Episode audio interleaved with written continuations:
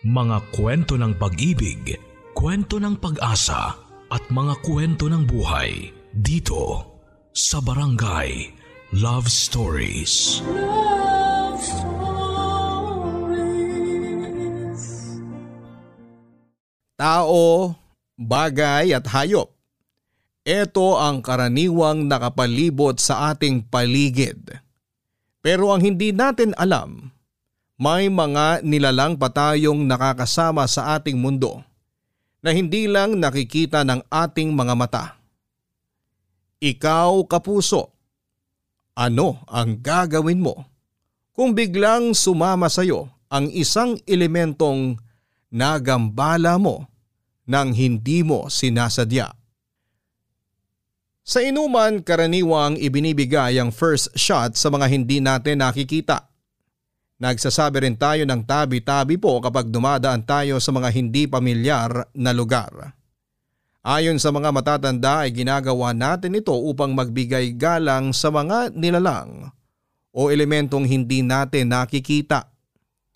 Ito ang isang bagay na hindi ginawa ng letter sender natin ngayong araw na tatawagin natin sa pangalang JD kasama ang kanyang grupo nang minsan silang bumisita sa isang abandonadong bahay.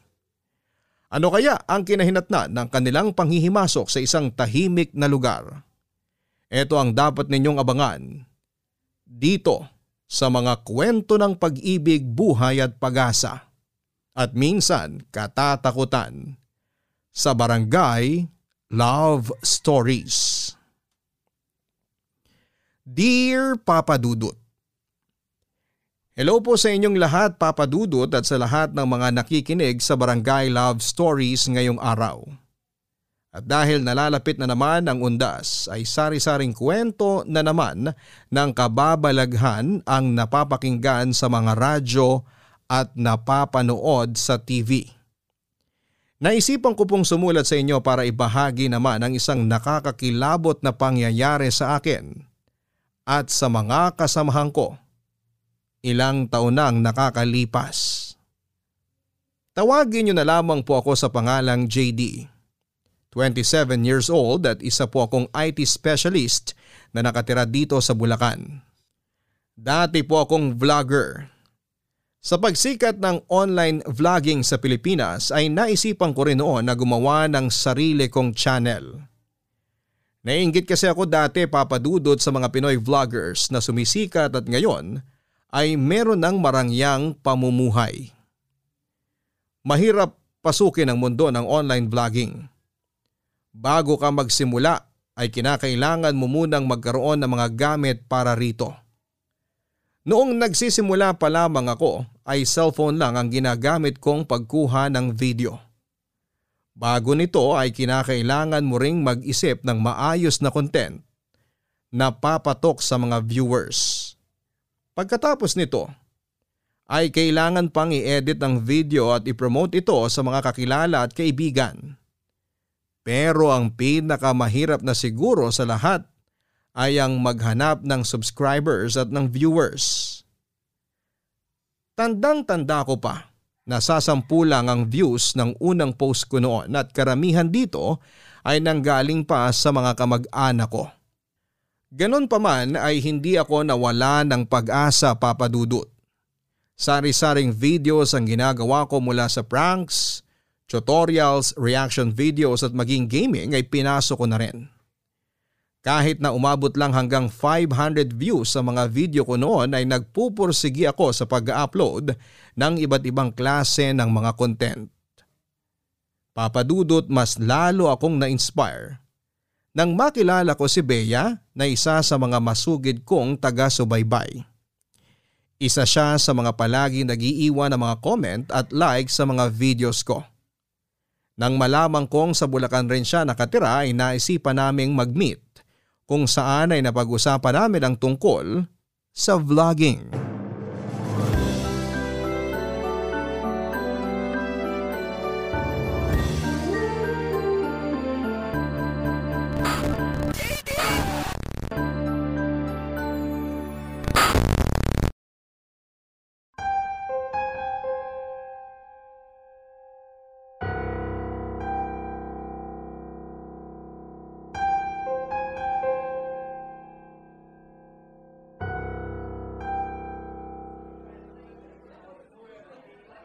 Hi! Bea, right? Oo, ako nga. Nice to meet you. Ang tangkad mo pala sa personal? Yep, 5'9". Mana sa tatay. Upo ka. Thank you. Nga pala, nag-order na ako ng food. Di na kita natanong kung anong gusto mo. Okay lang ba sa'yo? Okay lang, kinakain ko naman lahat. Hindi ako choosy sa pagkain.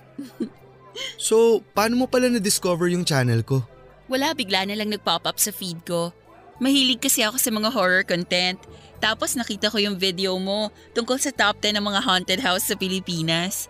Naaliw ako sa pag-host mo sa mga video kaya nag-subscribe ako. Nakakatuwa naman. Kahit nako konti lang views ko, masaya na ako malaman na may natutuwa sa mga video ko. Kailan ka ba nag-start mag-vlog? Recently lang, around 3 months ago. Ang hirap nga eh. Sobrang nakakapagod mag-edit ng videos tapos kakaunti lang yung nakakanood. Sobrang nakakawala ng motivation. Alam mo yun? Yung parang todo effort ka pero hindi naman nasusuklian yung efforts mo. Yeah, naiintindihan kita. Actually, sumubok din ako dati na gumawa ng vlog. Kaso, hindi ko natagalan. Same experience din. Pero alam mo, lahat ng mga sikat na vlogger ngayon, eh dumaan din dyan. Kaya huwag ka mawala ng pag-asa. Darating din yung araw na makikilala ka. Sana nga. Yung mga tulad mo ang nagiging inspirasyon ko. Na kahit wala akong gaanong subscribers eh, ramdam ko na meron akong supporter kahit na isang tao lang. Yan yung mga bagay na pinanghahawakan ko ngayon kaya ako nagpapatuloy. Gusto mo ba ng tip? Marami ako mabibigay sa'yo. Talaga ba? Tulad ng ano? Hindi ko naman sinasabi na expert ako pagdating sa mga bagay na yan.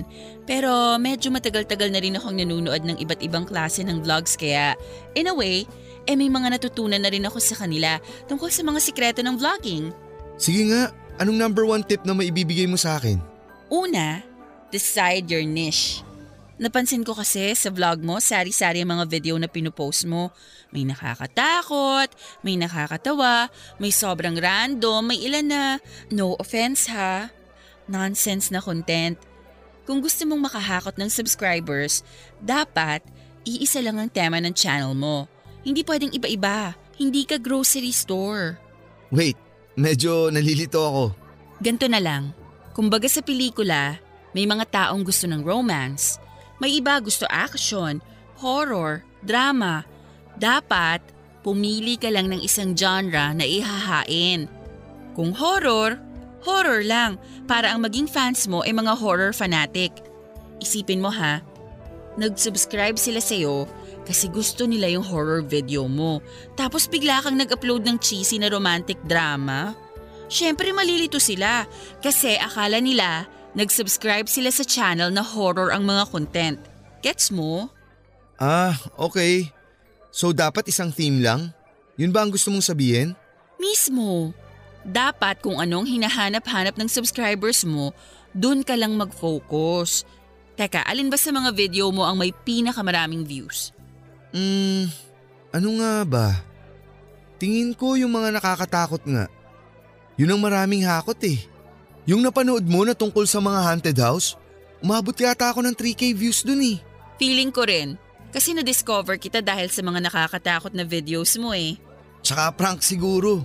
Oo, pwede ka rin naman gumawa ng prank videos pero dapat related pa rin sa theme.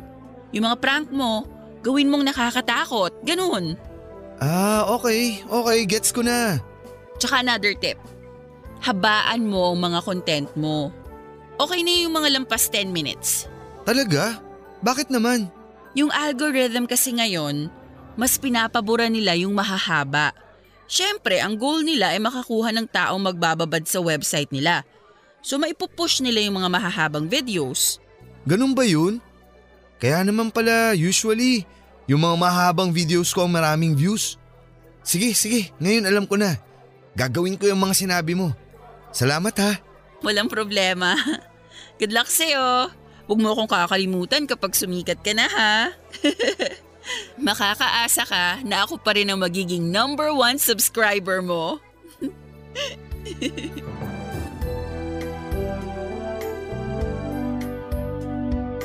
Papadudot, sinunod ko ang mga tip na ibinigay sa akin ni Bea. Nag-focus lamang ako sa isang tema para sa mga video na ina-upload ko.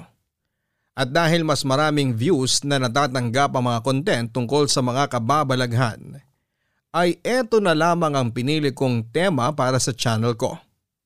Three times a week kung mag-post ako noon tungkol sa iba't ibang horror stories mula sa iba't ibang panig ng bansa. May ilang tungkol sa maligno't engkanto Meron ding mga kwento na mga kaluluwang hindi matahimik at kung ano-ano pa. Nagpatuloy ang pagkakaibigan namin ni Bea Papadudut. Paminsan-minsan ay si Bea ang nagbibigay sa akin ng mga ghost stories na maaari kong i-content. Hindi nga nagtagal ay isa na rin siya sa mga nagsilbing researcher para sa channel ko. Sa mga sumunod na buwan, mula sa isang libong subscribers ay nadagdagan pa ito at lumaki ng mahigit sampung libo. Pumatok sa panlasa ng mga manonood ang mga kwentong kababalaghan na ibinabahagi namin sa aming mga viewers. Nagkaroon kami ng solid supporters at simula noon ay naging rutina namin ang paggawa ng mga videos tuwing Sabado at Linggo na ipinopost naman namin tuwing MWF. Nakatulong din siguro sa pagtaas ng subscribers namin ang consistent na pagpo-post namin ng video sa channel. Sinisikap talaga namin ni Bea ang makapag-post ng tatlong videos sa loob ng isang linggo. Papadudot hindi naglaon. Ang pagkakaibigan namin ni Bea ay nakabuo ng spark. Sa halos araw-araw na pagsama-sama namin, ay unti-unti pong nahulog ang loob ko sa kanya. Masayahin kasi siyang tao kahit na mahilig siya sa mga kababalaghan. At kung ano pang mga paranormal activities. Horror ang favorite genre niya, mapalibro man o sa pelikula. Siya yung tipo ng babae na dark colors ang paboritong isuot. Walang ere sa katawan at matapang. Madiskarte at may tinatagong kakulitan. Mula sa friendship ay sinubukan kong i-level up ang relasyon namin. Sinubukan ko po siyang ligawan.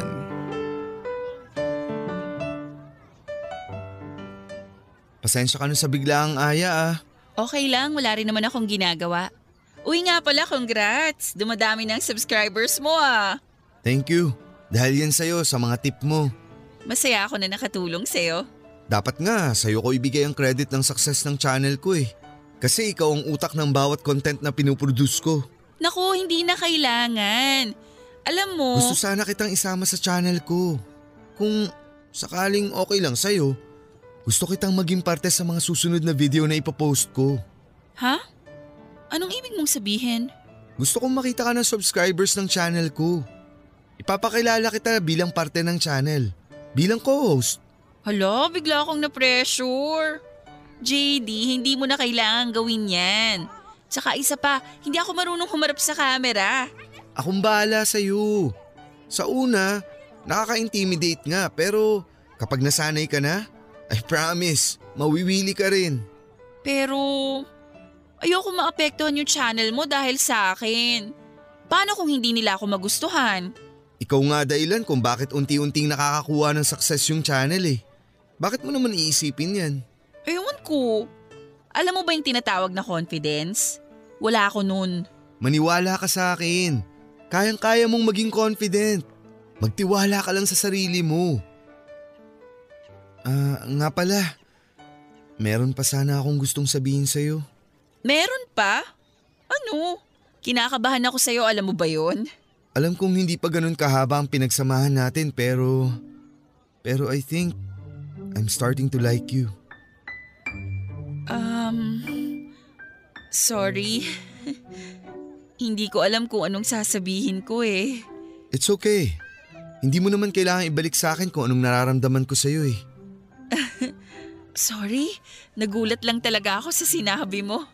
Pasensya na Sorry kung nailang ka sa confession ko. Gusto ko lang naman na malaman mo kung anong feelings ko sa'yo. Ayoko na kasing sayangin yung opportunity na masabi ko sa'yo na gusto kita. Um, alam mo, sa totoo lang, may gusto rin ako sa'yo, JD. Ha? Ta- talaga? Seryoso? Oo, pero ewan ko. Hindi ko lang ine-expect na aabot tayo sa ganito. Never pumasok sa isip ko na mapupunta tayo sa ganitong sitwasyon. I mean, two months ago, isa lang akong hamak na viewer ng channel mo tapos ngayon, um, well, hindi pa ako sure sa nararamdaman ko ngayon pero alam kong attracted din ako sa'yo. Hindi naman natin kailangan magmadali eh. Marami pa tayong araw na pagsasamahan at aantayin kita. Handa akong maghintay sa araw kung kailan sure ka na sa nararamdaman mo. Naiintindihan mo naman siguro ako, di ba? Ayoko nang magmadali sa pag-ibig. Yan ang number one na natutunan ko sa mga heartbreak ko. Mahirap magdesisyon ng maaga. Kasi yung mga mabilis ang desisyon na yan, usually yan ang pinagsisisihan natin sa huli. Huwag kang mag-alala. Never kitang mamadaliin sa mga desisyon mo. Salamat at naiintindihan mo ko. Ay. So, ayun na nga. Yun yung mga gusto kong sabihin sa'yo. Kaya kita niyaya dito. Since magkasama na tayo, sabay na tayong mag-dinner. Mabuti pa nga, bigla akong ginutom sa'yo eh. Parang gusto ko ng street food. Ah, may alam ako masarap na street food dito. Gusto mo puntahan natin? Meron bang malapit dito? Okay, ano pang hinihintay mo? Tara na! So, ito na ba yung magiging first date natin? Hmm, sabihin na lang natin na ang kumain ng street food ang ideal first date ko. Ayos!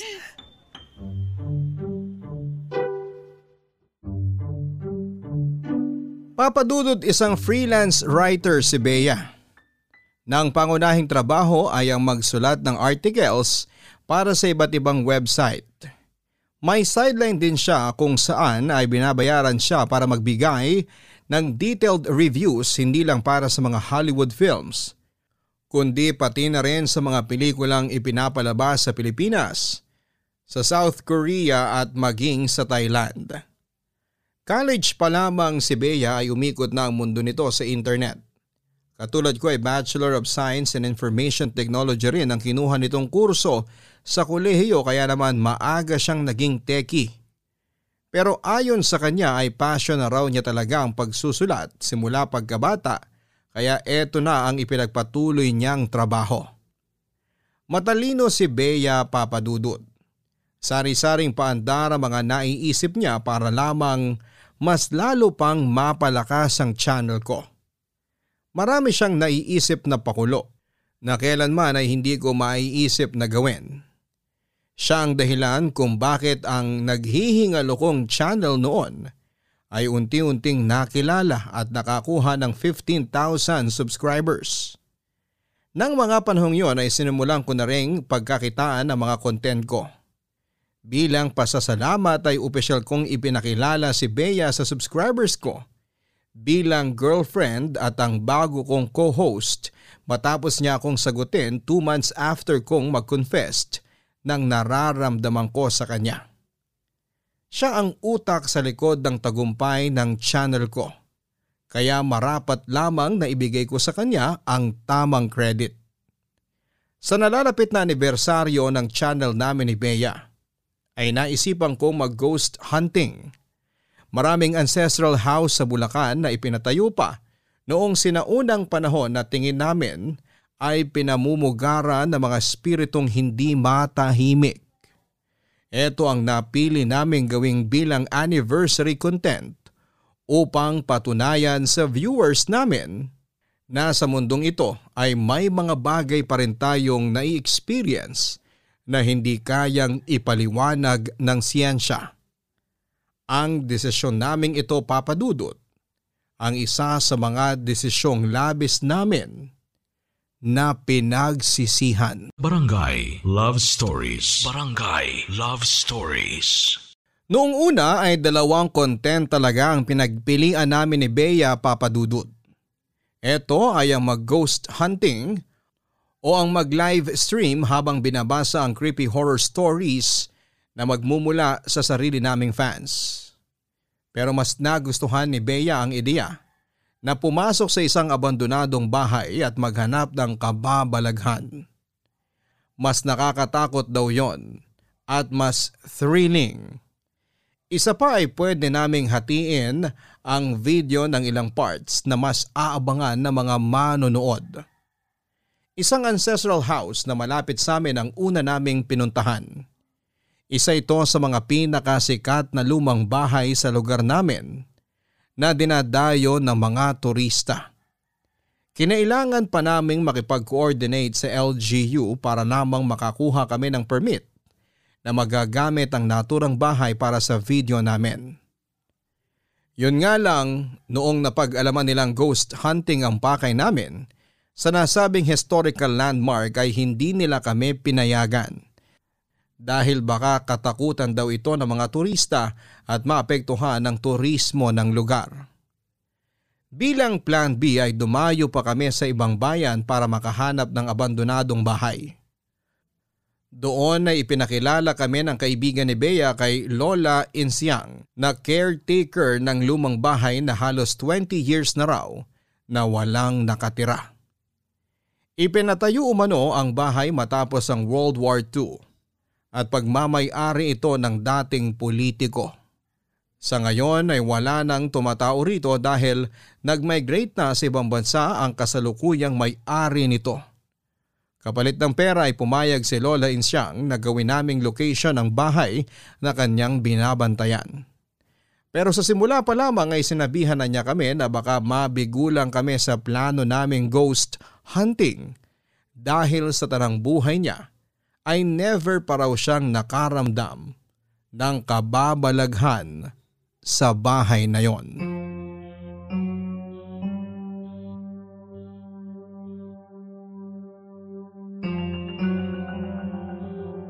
Ito na ba yung sinasabi mong bahay? Oo, ito nga. Ano, okay ba? Medyo malaki rin naman pala. Ayos na rin to. Kahit hindi kilala eh, at least nakakatakot pa rin ang itsura. Tsaka mas maganda na to kasi hindi siya na-restore. Lumang-luma ang dating. Unang tingin pa lang ay nakakakilabot na. Eh, nasa na ba yung may-ari? Papunta na siguro dito yon. Alas 9 ang sinabi ko na dating natin eh. Tsaka hindi yung may-ari ang makakausap natin, yung caretaker lang. Kahit sino pa yan, basta payagan niya tayong mag-shoot dito. Oh, siya na ba yan? Mukhang siya na yata yan. Hello po, Lola. Kayo po ba yung caretaker nitong bahay? Oo, ako nga. Kayo na siguro yung tinutukoy na kaibigan ni Julia. Opo, ako po si Bea. Siya naman po si JD. Magandang umaga po sa inyo. Ah, magandang umaga rin. Eh ano bang plano ninyong gawin dito sa bahay? Gusto po sana namin gawing location to para sa shoot namin. Naghahanap po kasi kami ng luma at malaking bahay na pwedeng gamitin. Actually, muntik na nga po kami mag-give up eh. Kasi wala na kaming makitang bahay. Mabuti na lang at nakausap namin si Julia. Maniwala po kayo sa hindi. Marami na po kaming nilapitan na iba. Kaso nga lang ayaw ipagamit. Doon po sa amin maraming ang ancestral house pero sobrang dami naman po ng requirements kaya no choice na kami kundi dumayo na lang dito. Nabanggit nga sa akin ni Julia na bumiyahe pa raw kayo papunta rito. Eh kailan nyo ba planong gamitin yung bahay? Wala na kasi rito yung may-ari niyan. Matagal nang nasa ibang bansa. Kaya ako na lang ang naiwan dito na bantay. Eh sa totoo lang, wala na silang pakialam sa bahay na yan eh. Kaya nga minsan, hindi ko na rin nililinisan. Mga next week po siguro kung papayagan nyo kami. Willing naman po kami magbayad. Tsaka kahit wag nyo na pong galawin. Mas maganda yung itsura niya ngayon para kitang wala na talaga nakatira. O sige, eh pero ipapaalam ko muna sa may-ari ha. Baka kasi pagalitan ako eh. Ano bang kukunan ninyo rito? Bakit ba gusto ninyo ng lumang bahay? May anniversary video po kasi kami nagagawin. Mag-ghost hunting sana kami kaya sana po pumayag yung may-ari. Ghost hunting? Eh wala namang multo dyan eh. Sa tagal ko nang nagbabantay dito, wala ni anino ng multo akong nakita sa pamamahay na yan. Okay lang po. Madali lang naman yung gawa ng paraan eh. Eh saan ba mapapanood yung video na yan? Sa TV ba? Hindi po. May channel po kami tungkol sa mga kababalaghan. Mapapanood niyo po to sa internet. Ah, internet ba ka mo? Ay naku, hindi ako marunong yan eh. Masyado na ako matanda para sa mga gadget-gadgets na yan. Kung gusto niyo pong panoorin, pwede niyo pong itanong kay Julia. Subscriber din po siya ng channel namin. Kung hindi po kayo busy ngayon, baka pwede po namin kayong ma-interview tungkol sa history ng bahay na to. Ay naku, wag na. Nakakahiya naman. Ay, hindi ako marunong humarap sa camera. Pwede naman pong off-cam. Kailangan lang po namin ng details para may mailagay kami sa script. eh ano bang kailangan ninyong malaman? Yung background po sana ng bahay, kung kailan ipinatayo at kung sino-sino mga tumira dito. Ah, mas matanda pa itong bahay na ito kesa sa akin eh. Sa pagkakatanda ko, ipinatayo yan ilang taon matapos ang gera dito sa Pilipinas. Hindi ako sigurado ha, pero yun ang kwentong narinig ko. Pagmamayari ito ng mayamang pamilya na binili ng angka ng amo ko. Eh tapos napasa-pasa na hanggang sa wala nang tumira. May mga nakakagimbal po ba na nangyari sa bahay?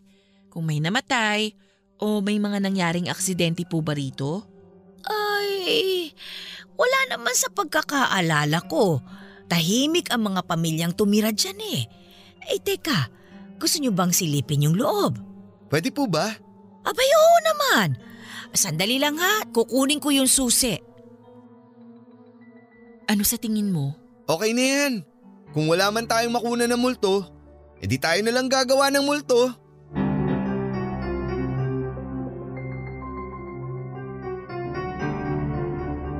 Papadudot hindi naman problema sa amin kahit na wala kaming makunan sa kamera na multo. Madali lang ang solusyon doon. At naisip na ito ni Bea bago pa man namin gawin. Madali lang daw dayain ang mga kababalaghan sa kamera. Konting sound effects lang at video edits ay makakapanakot ka na ng tao kapag pinalabas mo itong totoo. Ayon pa kay Bea, hindi na raw bago ang pagiging scripted na mga video na napapanood online. Sa katunayan ay halos lahat daw ng content creators ay ginagawa ito ng hindi namamalaya ng mga viewers.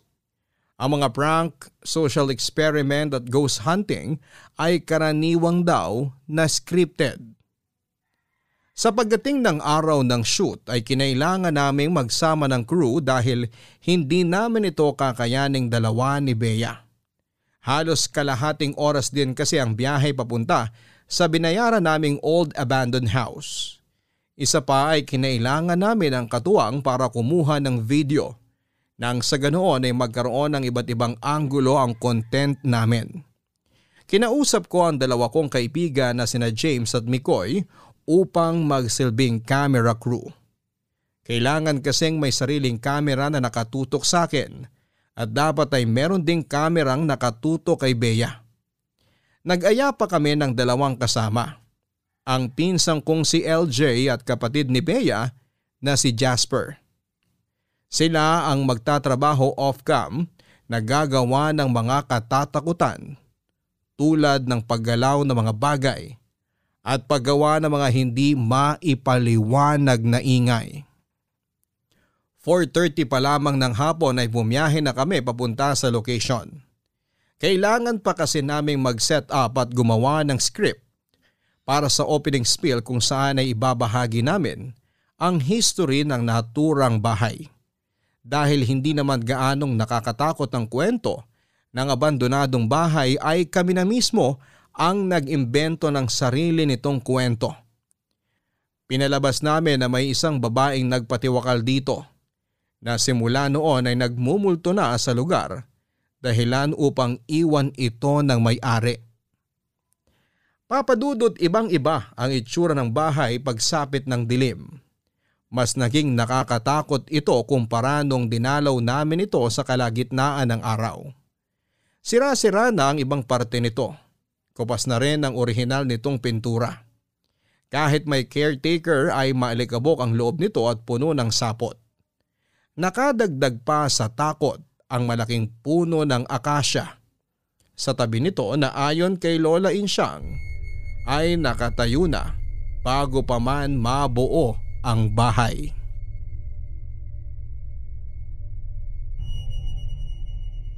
Quarter to ten na pala. Ano sa tingin mo? Okay na ba yung mga nakunan natin? Feeling ko madami naman na tayong nakunan. Napasok naman lahat ng parte ng bahay, di ba? Oo. Kaso nga lang wala tayong nakuha na legit na paranormal activity. Kahit lang sana may narinig tayong mga kaluskos o bigla ang pagsara ng pinto. Kaso wala talaga. Okay na yon. Nagawa naman nila Jasper at LJ yung trabaho nilang manakot. Tsaka 'di ba, sabi nga ni Lola Insyang, wala raw multo rito. Lahat ng lugar may mga nagtatagong spirits. Nabasa ko yan sa internet. Yung iba nga lang hindi na nagmumulto kasi tahimik na sila. Pero kapag nabulabog, malaki ang chance na baka magparamdam sila. Hindi pa ba sapat yung mga peking sigaw ko kanina para mabulabog sila? Kung meron mang espiritu dito, dapat kanina pa sila nagparamdam. Kung may mga multuman ngayon dito, engkanto, anumang klasing nilalang, magparamdam naman kayo kahit ngayon lang. Pakita nyo tapang nyo! O ano? Huy, baliw to! Bakit? Natatakot ka? Hindi naman. Pero irespeto pa rin natin tong lugar. Saka baka marinig ka ng mga kapitbahay. Sila pa mabulabog. Dami mo kasing alam. May sinasabi ka pang nababasa mo sa internet dyan. Tara na, pakap na tayo para makauwi na. Kanino pa sumasakit tong ulo ko eh. Hindi ka kasi kumain kanina bago tayo bumiyahe. May gamot yata ako sa bag ko. Shh! Narinig mo yon? Ang alin? May bumukas na pinto. Hanapin natin, dali buksan mo yung camera mo. Baka naman sina Jasper lang yun. Kanina pa sila nasa labas nag-aayos ng gamit. Tayong dalawa lang nga nandito sa loob ngayon. Sandali lang. Su- sure ka ba na may narinig ka? Ito na yung hinihintay mo, di ba? Legit na to. Halika na.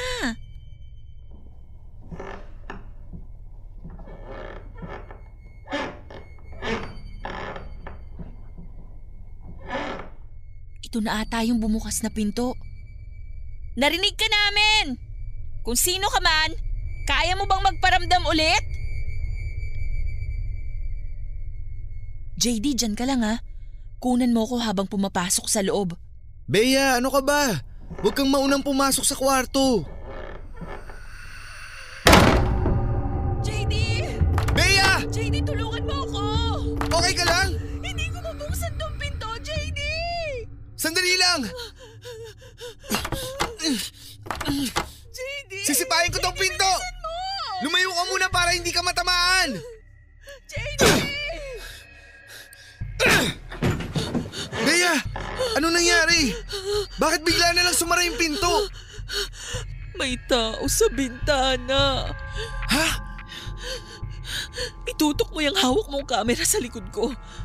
May nakatayo sa labas ng bintana. Sa saan? Mi Mikoy! Ikaw ba yan? Jasper! Kung kayo man yan, hindi to nakakatuwa! Nakunan mo ba? Umalis na tayo. Bumibigat na yung pakiramdam ko. Pati ako biglang bumigat pakiramdam ko eh. Ha? Nawala na siya. Ha? Yung, yung anino nawala na. Tara na!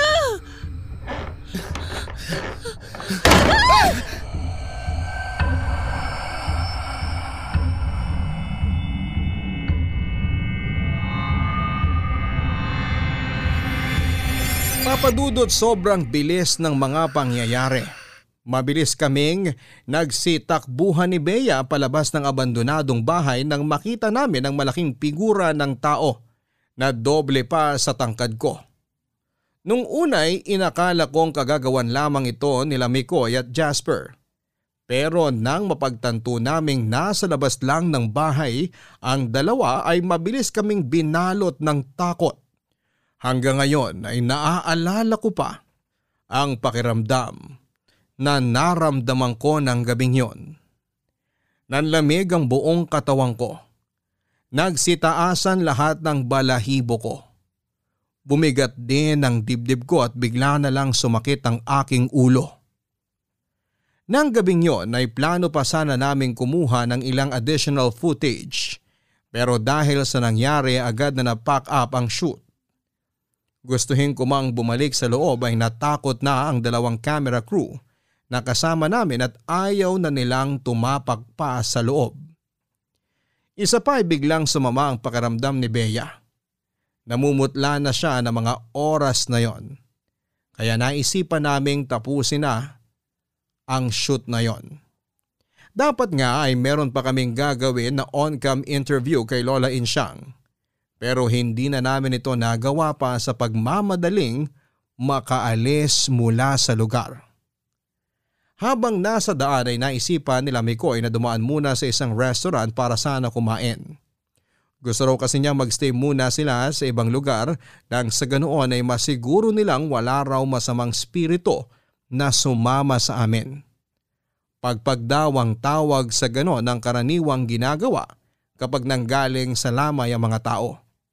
Dahil sobrang sama ng pakiramdam ni Bea ay hindi na kami sumamang dalawa. Mas mabilis na lamang kaming umuwi noon. Dahil ang priority ko ay ang kapakanan ng nobya ko. Pero papadudot simula ng araw na yon ay kapansin-pansin ang biglang pagbabago ng girlfriend kong si Bea. Barangay Love Stories. Barangay Love Stories. Papadudot simula ng araw ng ghost hunting namin sa abandonadong bahay ay nagsimulang magkaroon ng lagnat si Bea. At ilang araw ding hindi nakasama sa mga vlog ko. Matapos nito ay halos gabi-gabi umano siyang sinusumpong ng pagsakit ng ulo. Hirap din siyang makatulog sa gabi at pakiramdam niya ay palaging may nakatingin sa kanya.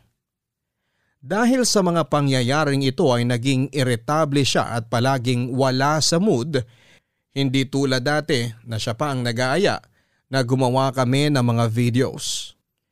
Naisip ko na baka pagod lang si Bea kaya pinagpahinga ko na muna siya ng ilang araw. Pansamantala siyang tumigil sa pagiging parte ng channel ko at hinayaan ko na muna siyang gawin ang mga bagay na makabubuti sa kanyang kalagayan. Habang wala si Bea ay sinimulan kong i-edit ang mga video footage na kinuna namin sa lumang bahay. Habang pinapanood ng clips ay may kakaibang bagay akong napansin sa mga video na hindi namin nakita noong nasa naturang lugar pa kami. May isang malaking anino na nakabuntot kay Bea. Hindi lang ito isang beses na nakunan sa kamera kundi halos lahat ng frame na kasama siya ay nandun din ang malaking anino. Agad kong tinawagan si James at Mikoy na nagsilbing cameramen upang tanungin kung napansin din ba nila ang anino noong nasa abandonadong bahay pa kami. Katulad ko papadudot ay nagulat din sila sa mga nakita nila. Nagdalawang isip ako kung ipapaalam ko kay Bea ang nakita ko. Baka kasi makadagdag pa ito sa stress niya kaya minabuti kong itago na muna ito mula sa kanya habang tinatapos kong i-edit ang vlog namin. Lumipas sa mga araw at dumating din ang anibersaryo ng channel namin.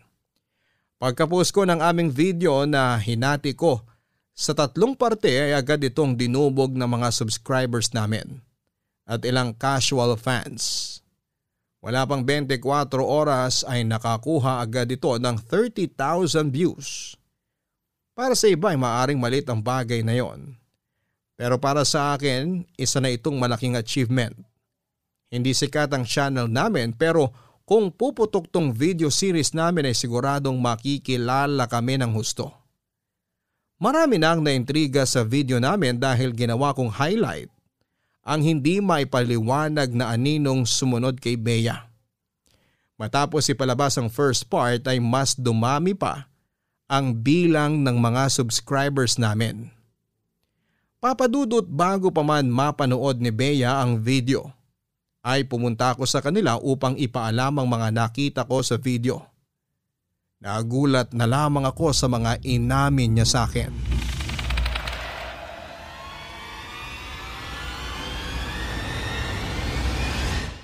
Bea, may papakita nga pala ako sa'yo dito sa laptop. Ano yan? Masama pa rin pakiramdam ko ngayon. Masakit ulo ko. Hindi mo pa ba ininom yung gamot na binigay ko sa'yo? Nakadalawa na ako, wala pa rin epekto. Ano ba yung ipapakita mo sa akin? Tignan mo to.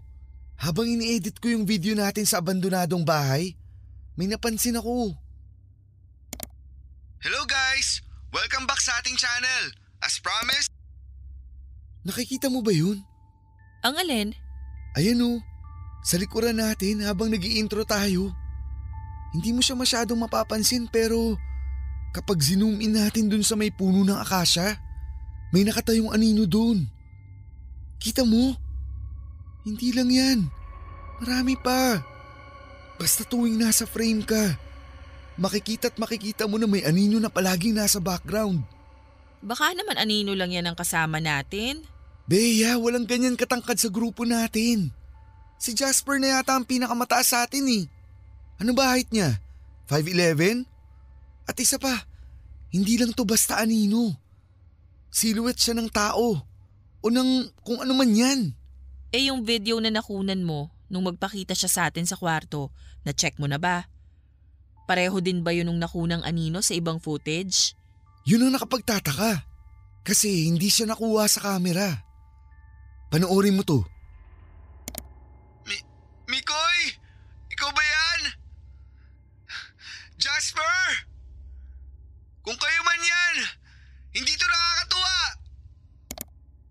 Grabe, biglang nagtayuan yung balahibo ko. Excited na akong ipakita to sa subscribers natin. Tsak nahahakot to ng maraming views. JD, paano kung sinundan tayo ng anino dyan sa video? Ha? Anong ibig mo sabihin na sinundan? Napansin ko kasi nitong mga nakaraang araw na parang palaging may nakasunod sa akin.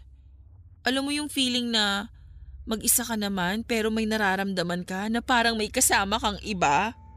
Ano yun? Sumakay din siya sa van pa uwi? Paano kanya susundan? Seryoso ko, JD. Sorry na. Feeling ko pagod ka lang. Sobrang busy kasi natin itong mga nakaraang linggo. Kailangan mo lang magpahinga. Hindi eh. Iba tong nararamdaman ko eh. Paano mo naman nasabi na iba? Simula nung umalis tayo sa bahay na yon, hindi na nawala tong sakit ng ulo ko. Hirap din akong makatulog tuwing gabi. Palagi akong dinadalaw ng masasamang panaginip. Sa maniwala ka't sa hindi. Pero sa tingin ko, may kinalaman tong nangyayari sa akin sa nagpakita sa ating dalawa nung gabing yon. Simula nung gabing yon, hindi na nawala tong bigat sa dibdib ko. Stress lang yan. Alam mo kung anong kailangan mo? Pahinga. Gusto mo dito na muna ako matulog? Para naman masamahan kita. Wag na. mag edit ka pa ng videos. Baka maabala pa kita. Hindi ka naman nakakaabala sa akin. Siyempre priority ko pa rin ang safety mo. Sige na. Tuloy mo na yung ginagawa mo. Magpapahinga na ako. Kailangan ko na talaga ng tulog. O sige, dito lang ako habang umiidlip ka. Wag na, umuwi ka na. Teka, galit ka ba? Hindi ako galit. Nakakatampo lang na hindi mo siniseryoso yung nararamdaman ko. Bea, hindi naman sa ganun. Naniniwala naman ako sa iyo eh, pero… Ang sabi ko, umuwi ka na. Kulit mo naman eh. Bea naman!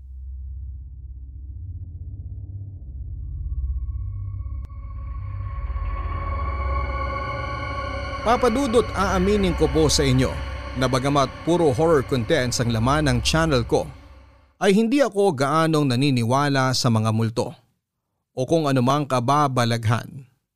Oo nga't may mga nararamdaman o napapansin na ako once or twice sa tanang buhay ko na mahirap ipaliwanag pero naniniwala akong meron pa rin po itong scientific explanation. Kaya nang bagitin sa akin ni Bea ang mga kababalaghang hindi umano nangyayari sa kanya. Talagang nahirapan akong paniwalaan ito. Ang anino na makikita sa video ay paniguradong meron ding explanation pero sa ngayon ay hindi pa namin alam kung ano ito. Sinabihan ko na lamang si Bea na magpahinga na muna pansamantala. Feeling ko kasi napagod lamang siya sa sunod-sunod na shoot namin. Bago kasi kami nag-shoot na para sa anniversary video namin ay kumuha na rin kami ng iba pang mga videos para pang content. Sa dami ng videos na nakuna namin ay may maiya upload na kami para sa isang buong buwan. Plano kasi naming magbakasyon sa Surigao pagkatapos. Kaya ang sinabi ko kay Bea ay mag-unwind na lamang muna siya at ilayo ang isipan sa trabaho. Total ay marami naman kaming video na nakaschedule for posting sa mga susunod na linggo. Kaya pwede na muna kaming magpahinga.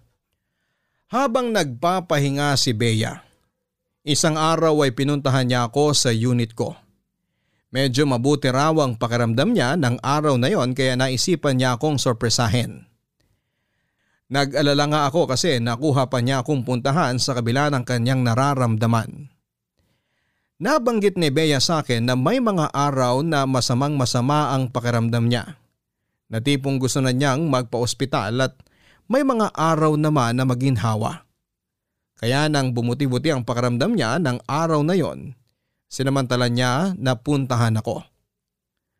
Papadudot ika nga nila ay to see is to believe. Saka na lang ako naniwala sa mga sinabi ni Bea noong ako na mismo ang makasaksi ng mga pangyayari sa kanya. Ilang araw matapos niya akong dalawin ay tumawag siya sa akin at tinahanap ang sling bag niya. Hindi niya raw maalala kung naiwan niya ba sa unit ko o dala niya ito pa uwi. Kinausap ko ang kakilala kong security guard sa building namin para tulungan akong humingi sa management ng kopya ng mga CCTV footage ng araw na pumunta si Bea sa unit. Laking pasalamat ko sa management ng building na tinutuluyan ko dahil hindi sila nagdalawang isip na bigyan ako ng kopya. Nang i-check ko ang footage sa labas ng unit upang tignan kung suot ba ni Bea ang kanyang slim bag, ay ibang bagay ang nakita ko. Sa video, suot naman niya ang sling bag niya habang naghihintay sa elevator. Pero ang kapansin-pansin sa naturang footage ay ang biglang pagsulpot ng isang lalaki na parabang nabuo na lamang out of somewhere sa likuran ni Bea. Nakabuntot ang anino sa girlfriend ko na parabang sinamahan siyang maglakad. Kung sakaling hindi ko napanood ang simula ng video, kung saan ay biglang sumulpot ang anino ay aakalain ko talagang may iba siyang kasamang lalaki. Pagpasok ni Bea sa elevator ay sumunod din ang anino. Papadudod sa CCTV footage ng pagpasok ni Bea sa elevator ay bigla akong kinilabutan nang makita ko ang aninong sumunod sa kanya. At nakatayo na mismo ito sa harapan ni Bea. At kapuna-puna na walang kaalam-alam si Bea na may kasama na pala siyang nilalang sa loob ng elevator na hindi niya nakikita. Matapos kong makita ang mga CCTV footage papadudot ay dali-dali akong pumunta kina Bea para pag-usapan namin ang mga nangyayari sa kanya.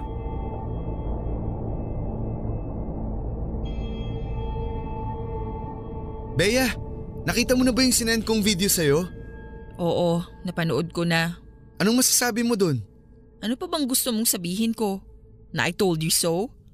Matagal ko nang sinasabi sa iyo yung nangyari sa akin pero hindi mo pinaniniwalaan. Naniniwala na ako. Ngayon nakita na mismo ng dalawang mata ko. Naniniwala na ako sa'yo. Kahit naman maniwala ka't sa hindi, wala namang magbabago eh. Minumulto pa rin ako. Pero sa tingin mo, bakit ka sinundan? Aba malay ko JD. Bakit ako tinatanong mo? Ba't ka sumisigaw? Galit ka ba? Naiinis lang ako sa'yo. Kung wala pang nakunan sa CCTV, eh di hanggang ngayon hindi ka pa rin maniniwala sa akin. So anong tingin mo sa akin? Luka-luka na nag lang ng kwento? Siyempre kailangan ko muna ng ebidensya. Sabi ko naman sa'yo naniniwala ako. Kaso nga lang, kailangan din natin tignan yung possibility na baka scientific ang rason kung bakit ka nagkakaganyan. Ewan ko sa'yo, para kang tanga. Sorry na. Lumapit kaya tayo kay Father June o maganap tayo ng paranormal investigator. Pwede tong follow-up video sa ghost hunting natin. JD naman! Ganito na nga ang nangyayari sa akin tapos yung channel mo pa rin ang nasa utak mo? Naisip mo pa akong gatasan sa lagay kong to? Hindi naman kita ginagatasan. Nabasa mo ba yung mga comments sa first part ng ghost hunting video natin? Sobrang dami nang naghahanap ng second part. Marami ng tao ang invested sa video natin. Kaya opportunity na natin to para pahabain pa yung storya. Bea, ito na ang hinihintay natin. Marami nang nakakapansin sa channel natin. Ngayon pa ba tayo titigil? Alam mo malakas ang kutob ko na dahil sa video na yan kaya ako minumulto eh.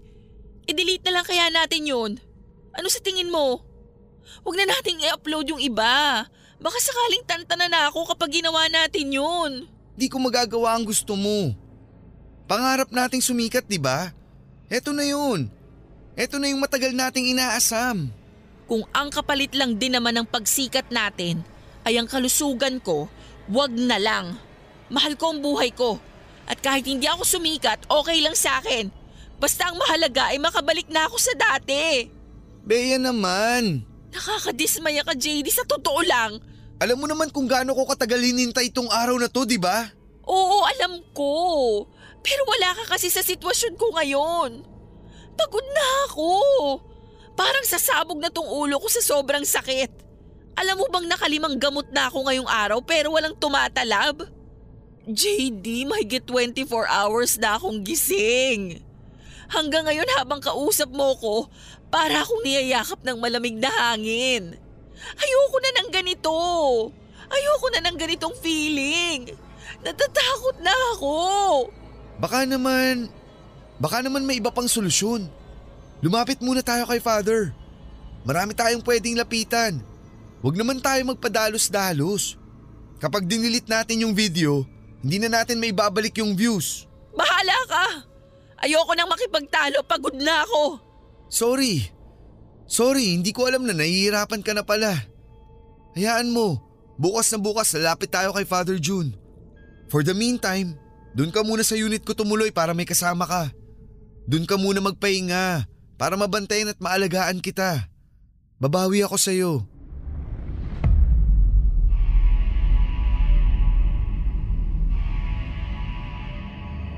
Papadudot hinikayat ko si Bea na pansamantala munang tumira sa unit ko. Baka lang kasi kailangan niya ng bagong environment at para na rin mabantayan ko siya. Pumasok rin kasi sa isipan ko na kapag magkasama kami ay makikita mismo ng mga mata ko ang mga kababalaghang nangyayari sa kanya. Maaari ako mag-set up ng camera sa loob ng unit ko upang makuna ng mga pangyayari na pwede naming i-upload sa channel para sa mas mataas na mga views. Ayaw man noong una ay pumayag pa rin si Bea sa plano ko. Kailangan daw kasi niya na makakasama lalo na't hindi na niya kaya ang mga nangyayari sa kanya.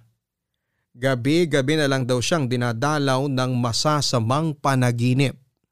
May mga pagkakataon ding bigla-bigla na lang siyang nawawala ng gamit o di kaya'y nanlalamig na lang siya nang wala namang kadahilanan. Ang kwento pa niya sa akin ay parabang nababaliw na siya dahil hindi niya alam kung ano na ang paniniwalaan niya. Kung binumulto ba siya o may dinaramdam lang siyang sakit. Sa huli ay nalaman namin ang katotohanan ng pansamantala kaming nagsama ni Bea sa iisang bubong. Nagkaroon nga rin ng kaunting tampo sa akin si Bea nang hindi ko sinunod ang gusto nito na i-delete na lamang ang anniversary video sa channel namin. Nasasayangan kasi ako sa nagastos namin pati na rin sa mga effort na ibinuhos namin para sa content na yon. Isa pa ay maganda ang naging reaksyon ng mga viewers sa part 1 ng video at patuloy pa ang pagtaas ng subscribers count namin. Sa katunayan ay marami na noong nag-aabang sa mga susunod na parte ng video. Dahil sa hindi inaasahang success ng anniversary video namin, ay naisip kong gawing part 4 yung hiningi kong CCTV footage ni Bea sa labas ng unit ko at yung sa loob ng elevator. Magandang addition ang mga yon para mas lumaki ang fanbase naming dalawa. Barangay Love Stories. Barangay Love Stories. Papadudot alam kong labag sa kalooban ni Bea na i-document ko ang mga nangyayari sa kanya. At kahit pa binigyan niya ako ng go signal ay dama ko na hindi siya pabor na ginagatasan ko ang kanyang sitwasyon. Ganon pa man ay mas pinili na lamang niyang huwag magsalita para sa relasyon namin. At sa ikabubuti ng channel naming dalawa. Pagkarating niya sa unit ko ay agad kong pinaalam sa kanyang setup ng mga kamera. Isa sa kwarto namin, isa sa dining area at isa naman sa sala. 24 oras na bukas sa mga kamerang ito maliban sa nasa kwarto na sakalang namin bubuksan kapag matutulog na kami. Unang gabi pa lamang ng pagsasama namin ay nakatikim na kaagad ako ng kababalaghang sinasabi ni Bea. Pasado alas 12 na noon ng madaling araw at tulog na si Bea samantalang nasa kusina naman ako at abala sa pag edit ng video nang biglang bumukas ang ilaw sa sala. Wala lang naman ito para sa akin dahil baka nagka-short circuit lamang ito o kung anuman. Pero nang makalapit ako sa switch upang patayin sana ang ilaw ay agad itong nag-switch off. Dinig na dinig ko pa ang pagpitik ng switch sa mismong harapan ko. Doon ay nakaramdam na ako kaagad ng kilabot dahil nakita ko mismo nang mga mata ko ang pagbaba ng switch kahit na hindi ko pa ito nagagalaw mas lumakas ang takot na nararamdaman ko nang bigla ring namatay ang ilaw sa kusina. Dali-dali akong tumakbo sa kwarto upang gisingin si Bea. Ikinuwento ko sa kanya ang nangyari pero nang lumabas kami ng kwarto ay pareho nang nakabukas ang ilaw. Hindi lang ito ang pagmumultong naramdaman ko papadudot. Nang minsang busy ako sa panonood sa sala ay narinig ko ang pagpasok ni Bea sa CR. Nakita pa nga ng peripheral vision ko ang pagbukas ng ilaw sa loob ng banyo. Inintay ko siyang lumabas pero natapos na't lahat ang pinapanood ko ay walang beya na lumabas mula sa CR. Kinato ko siya habang tinatawag ang pangalan niya. Bukas pa rin ang ilaw sa loob at nakalak din ang pintuan. Nagsimula akong kabahan para sa nobya ko pero agad nagbago ang kabang nararamdaman ko nang mula sa kwarto ay biglang lumabas si Bea at tinatanong kung bakit ko raw siya tinatawag. Sabay kaming napatingin sa CR at sakto naming nakita ang pagpatay ng ilaw mula sa loob nito.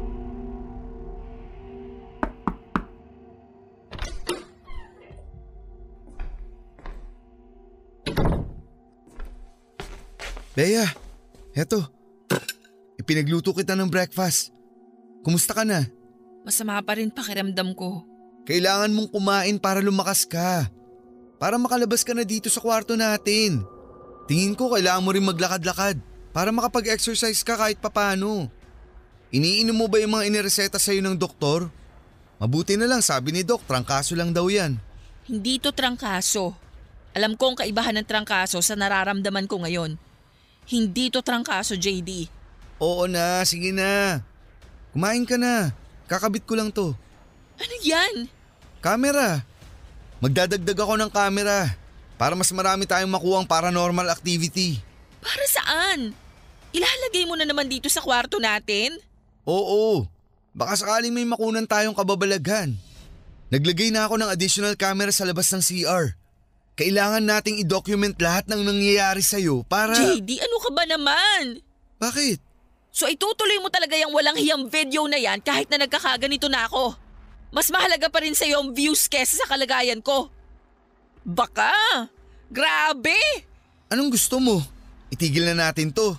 Delete ko na yung channel natin. Yun ba ang gusto mo? Yung video lang sa inabandon ng bahay ang gusto kong burahin mo. Mahirap ba yon? Palibhasa masyado ka nang nawili dyan sa pagtaas ng views at subscribers mo eh. Nakalimutan mo na kung ano ang priority mo sa buhay. Itong channel ko. Itong channel na pinaghirapan nating dalawa ang priority ko. Paano ako? Ako na girlfriend mo. Saan ako lulugar? Sabi ko na nga ba eh. Mukhang nagpadalos-dalos na naman ako sa desisyon kong pumasok sa relasyon. Di na ako natuto. Lagi na lang ganito. Sakit palang malaman no? Na hindi ako ang priority ng boyfriend ko. Bea, ginagawa ko naman ang lahat ah. Hindi porket priority ko ang channel natin, ibig sabihin nun na hindi na kita priority. Naghahanap ako ng maaaring solusyon para may save ang dalawang bagay na pinakamamahal ko. Itong channel natin at ikaw. Nasaan? Saan ko makikita yung efforts mo? Kasi hindi ko maramdaman. Bea naman. Napakaliit na bagay lang nitong hinihiling ko sa'yo. Yung views at subscribers na pinagmamalaki mo, makukuha naman natin yan sa mga susunod na buwan eh. Madali lang natin mababawi ang mga bagay na pinanghihinayangan mo ngayon. Sayang kasi. Kumbaga ito na yung break natin eh. Paano kung hindi na maulit to? Paano kung ito na lang yung chance natin para makilala online? JD, wag mo sanang hayaang humantong pa tayo sa araw na papipiliin kita kung ako o yung channel mo. Alam kong hindi mo magagawa sa akin yan. Hindi pa siguro ngayon, pero sige lang. Batuhin mo pa ako ng red flags, matatauhan din ako. May bisita ka ba? Wala. Wala tayong kasama rito. Tayong dalawa lang ang nandito sa unit. Eh sino yung kumatok? Sandali lang, i-check ko. Huwag mo akong iwan dito! Di ako lalabas ng kwarto. Sisilip lang ako.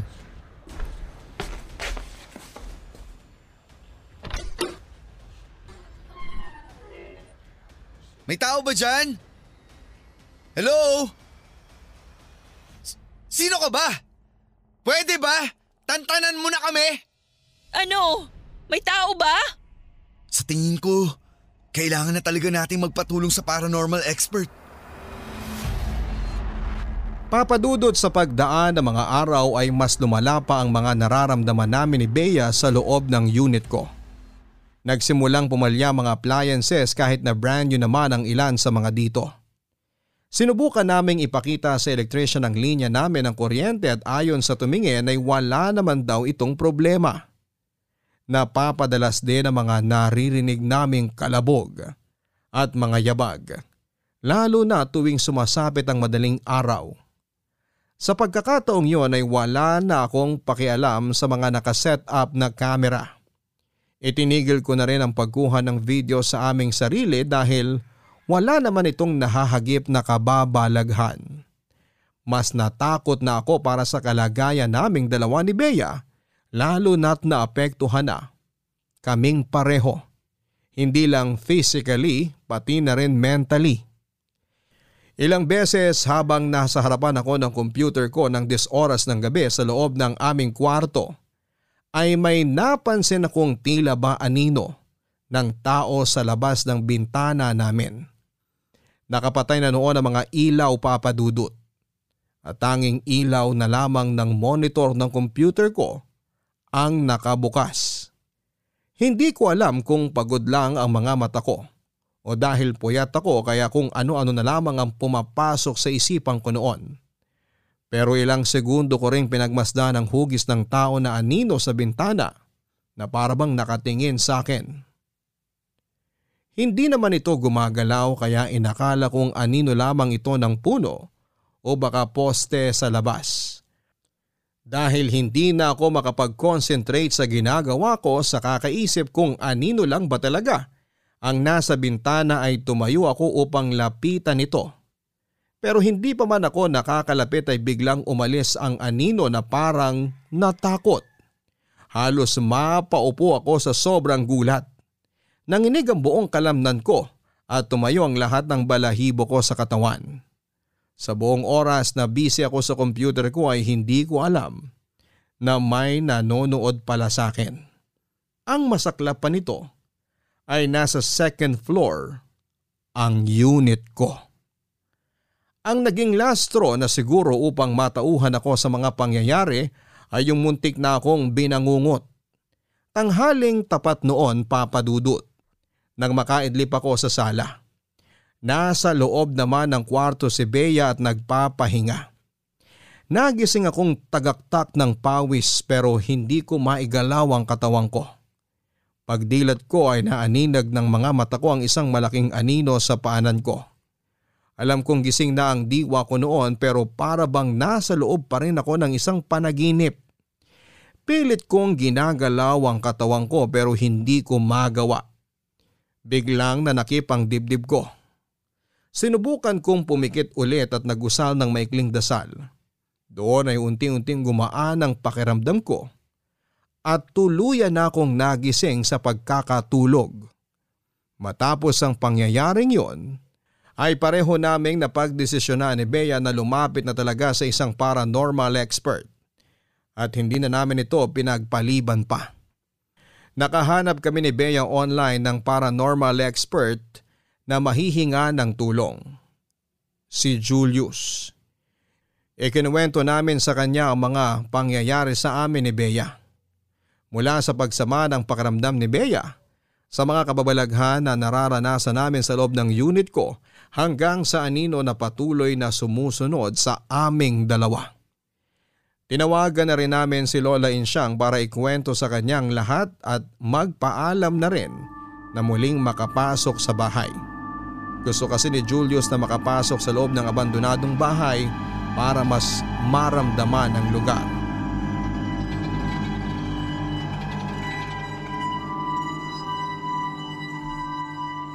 Sa pag-iikot ko sa loob nitong abandonadong bahay, wala naman akong naramdamang bad energy. Sa katunayan, Puro mga naiwang vibrations lang na mga dating nakatira rito naramdaman ko sa bahay na to.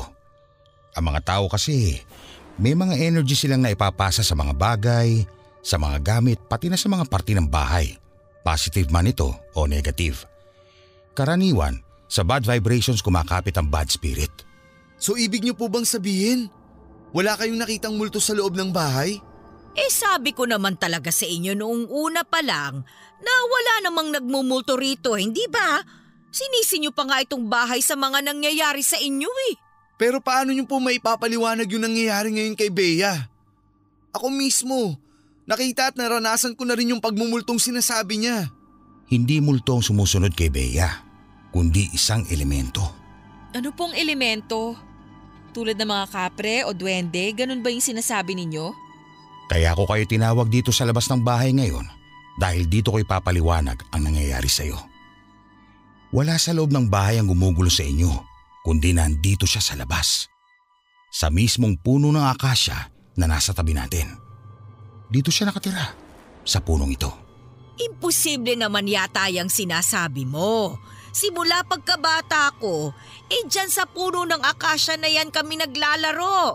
Wala naman kaming kapring nakikita na nakatira dyan eh. Eh, nag-iimbento ka naman yata. Harmless lang naman kasi ang mga elementong nakatira sa mga puno. Usually, sila ang mga bantay ng kalikasan. Katulad doon ng sinabi nyo, bata pa lang kayo eh, naglalaro na kayo rito, hindi ba? Ibig sabihin nun, kilala na kayo. Alam nilang wala kayong masamang idudulot sa binabantayan nilang lugar. Pero sa kaso nila Bea at JD, dayo lang sila. Ngayon lang sila nakita ng nagbabantay dito. Te- teka sandali, Nalilito ako eh. Hindi naman tong puno ang sadya namin nun eh. Itong bahay ang pinasok namin. Pero hindi ba bago kayo pumarito, tahimik ang lugar na ito? Wala nang nakatira rito. Wala nang pumaparito. Wala nang tumatao. Kaya nung bigla kayong sumulpot sa tahimik na lugar na to, nabulabog sila. Binulabog niyo sila. May tanong ako. Bago kayo nagsimula sa ghost hunting nyo, nag-alay ba kayo ng dasal? Humingi ba kayo ng permiso hindi lang sa nagmamayari ng bahay, kundi maging sa mga hindi natin nakikitang elemento na nakatira rito? Ah, uh, hindi eh. Ginulo niyo sila.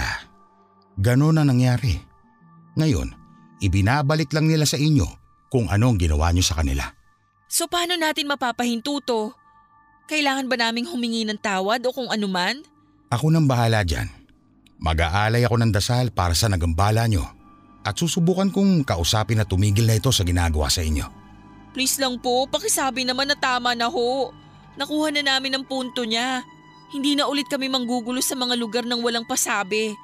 Yung videos na kinuna namin dito, buburahin na rin namin. ba, diba, JD?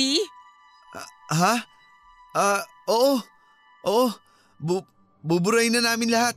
Dahil kung hindi mo buburahin yon, mas lalo lang dadami ang mga taong dumadalaw dito para bisitahin tong abandonadong bahay na in the first place, eh wala namang multo. Ah! Eh kaya naman pala may mga nagtetrespassing dito, kayo palang may kasalanan. Alam niyo bang hindi ako magkaroon ng maayos na tulog sa gabi dahil sa mga taong pumapasok dito ng walang paalam? Aba, Eh ayos sana kung pwedeng pagkakitaan. Eh kaso imbis na makatulong, nakakaperwisyo pa sila dahil nga nagkakanda sira-sira yung mga bakod na inaakyatan ng mga tao. Sorry po. Hindi namin alam na ganun ang mangyayari. Pangako po. Buburain na namin yung videos para na rin hindi na po kayo maabala. At matahimik na rin kung sino man ang nakatira sa lugar na to. Dapat lang! Ang laking perwisyo ng ginawa ninyo! Malalim na ang gabi. Simulan na nating mag-alay ng dasal. Pakipasa na lang to mga kandila.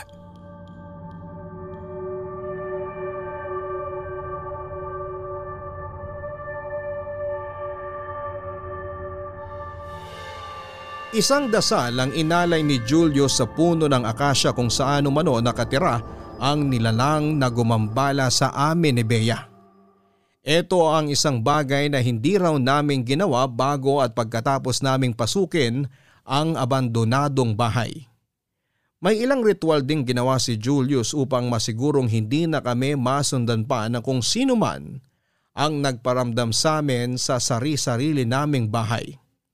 Pagkatapos nito papadudot ay wala na kaming naramdamang kababalaghan o anumang bagay na hindi pangkaraniwan.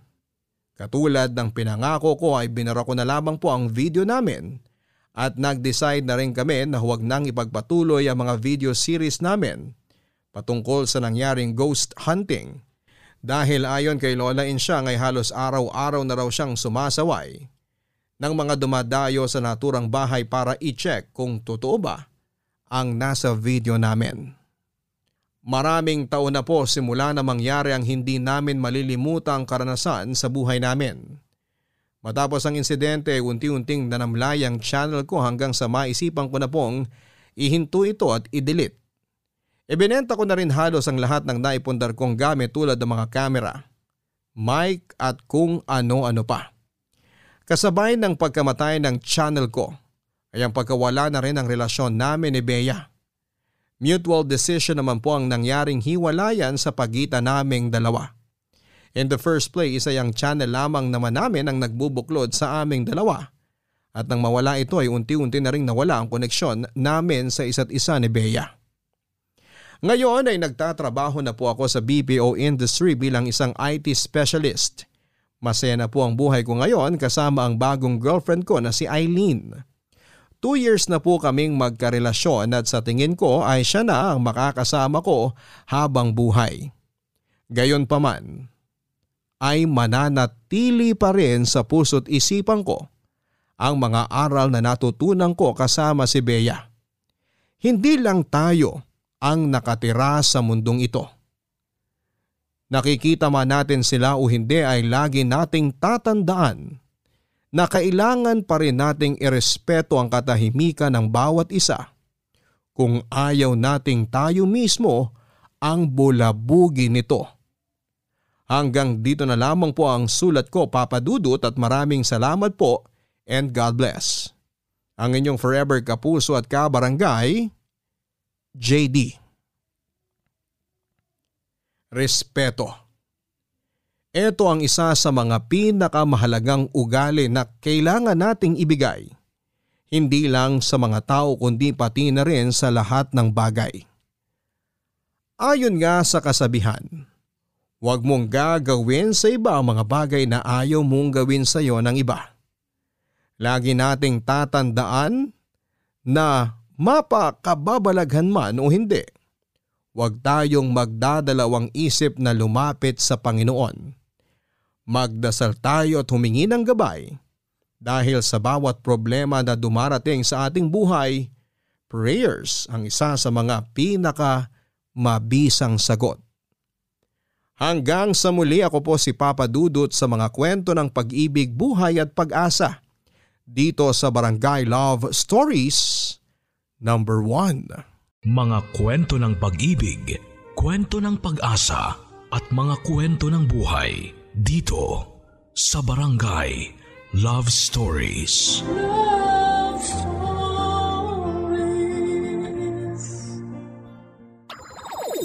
Nagustuhan ng iyong napakinggan? Ituloy yan via live stream sa www.gmanetwork.com/radio.